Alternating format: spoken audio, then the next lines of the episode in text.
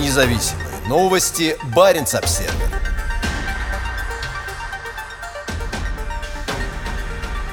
Станет ли зеленый переход новой движущей силой экономического развития в Арктике? Российское вторжение в Украину нарушило сотрудничество в Арктике и подняло вопросы о его влиянии на все, от северных сообществ до климатологии. Но на фоне желания Европы как можно быстрее отказаться от российских энергоносителей, ускоренный переход к зеленой экономике может положительно сказаться на севере, заявил в среду министр климата и окружающей среды Норвегии. «Мы глубоко обеспокоены тем, что происходит с арктическим сотрудничеством из-за войны, но я не уверен, что климат станет ее жертвой», заявил Эспен Барт Эйде на конференции Arctic Frontiers. Здесь, в Европе, ЕС и Великобритании ориентированы на необходимость более быстрой декарбонизации, потому что теперь, помимо климатических соображений, нам необходимо избавляться от нашей зависимости от российских нефти и газа. Это приведет к ускорению энергетического перехода. Это также будет стимулировать более быстрый переход к циркулярной экономике, потому что уже видно, как это отражается на цепочках поставок сырья. Необходимо более мудро подходить к использованию этих материалов, их переработке и повторному использованию.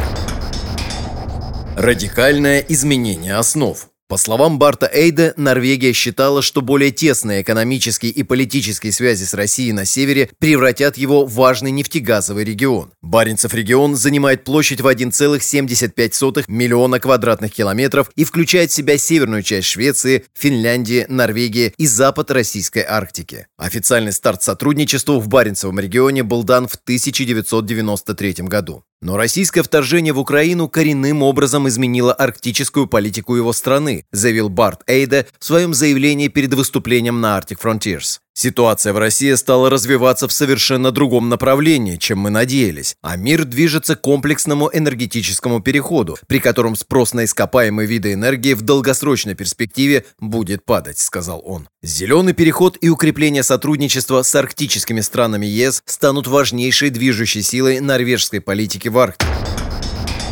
Захвату территории нет оправданий. При этом представители СААМов на состоявшейся на этой неделе конференции заявили, что зеленый переход нельзя использовать в качестве предлога для активизации освоения САПМИ, традиционной территории проживания СААМов, охватывающей арктические регионы Финляндии, Швеции, Норвегии и самую западную часть российской Арктики. Нам нужно указывать, где находится тормоз, когда правительство ищет педаль для зеленого перехода, заявила на конференции президент Союза СААМов Кристина Хенриксен. Я понимаю, что нужно что-то делать, двигаться вперед и, возможно, даже делать это быстро, но мы не можем рисковать своим будущим и своим существованием ради этого. Инициативы вроде ветроэнергетики, широко продвигающиеся на юге в качестве прогрессивной климатической политики, на деле несут разрушительные последствия для саамского оленеводства, когда ветроэлектростанции отсекают пастбища и прерывают пути миграции северного оленя. «Зеленый переход не может вытеснять тех, кто уже населяет Арктику», — сказала Хенриксен. «Мы зависим от земли. Ни одна ветроустановка не заменит того, что земля значит для коренных народов всей Арктики».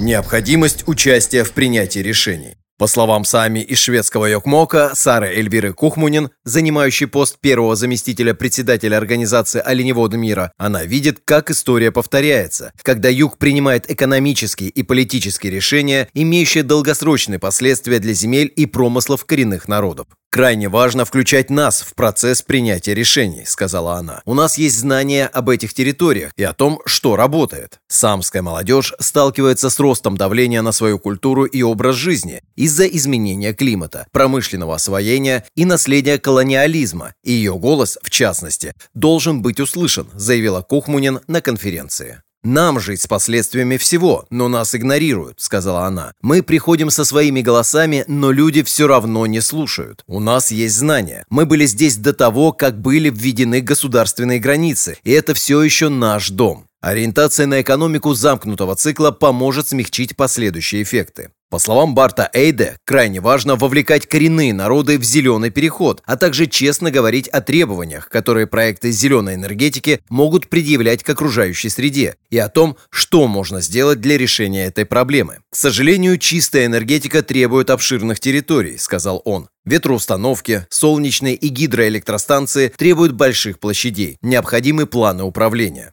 По словам Барта Эйде, агентство по охране окружающей среды Норвегии сейчас разрабатывает стратегию учета интересов природы и возможности ее применения в процессе принятия решений, аналогично тому, как сейчас в новых инициативах учитываются затраты на контроль выбросов. По его словам, как только будет создана экономика замкнутого цикла, ориентированная на переработку и повторное использование ресурсов, а не просто на их потребление, потребность в постоянном создании новых структур отпадет. Необходимо признать, что для зеленого перехода требуется много простых и редкоземельных минералов, а для этого требуется добыча полезных ископаемых. Нельзя ставить все это на откуп других стран. Мы очень четко понимаем, что для осуществления зеленого перехода необходимо также находить ресурсы и дома, и это необходимо делать экологически безопасным способом, и при этом, конечно, пытаться уменьшить любое второстепенное воздействие.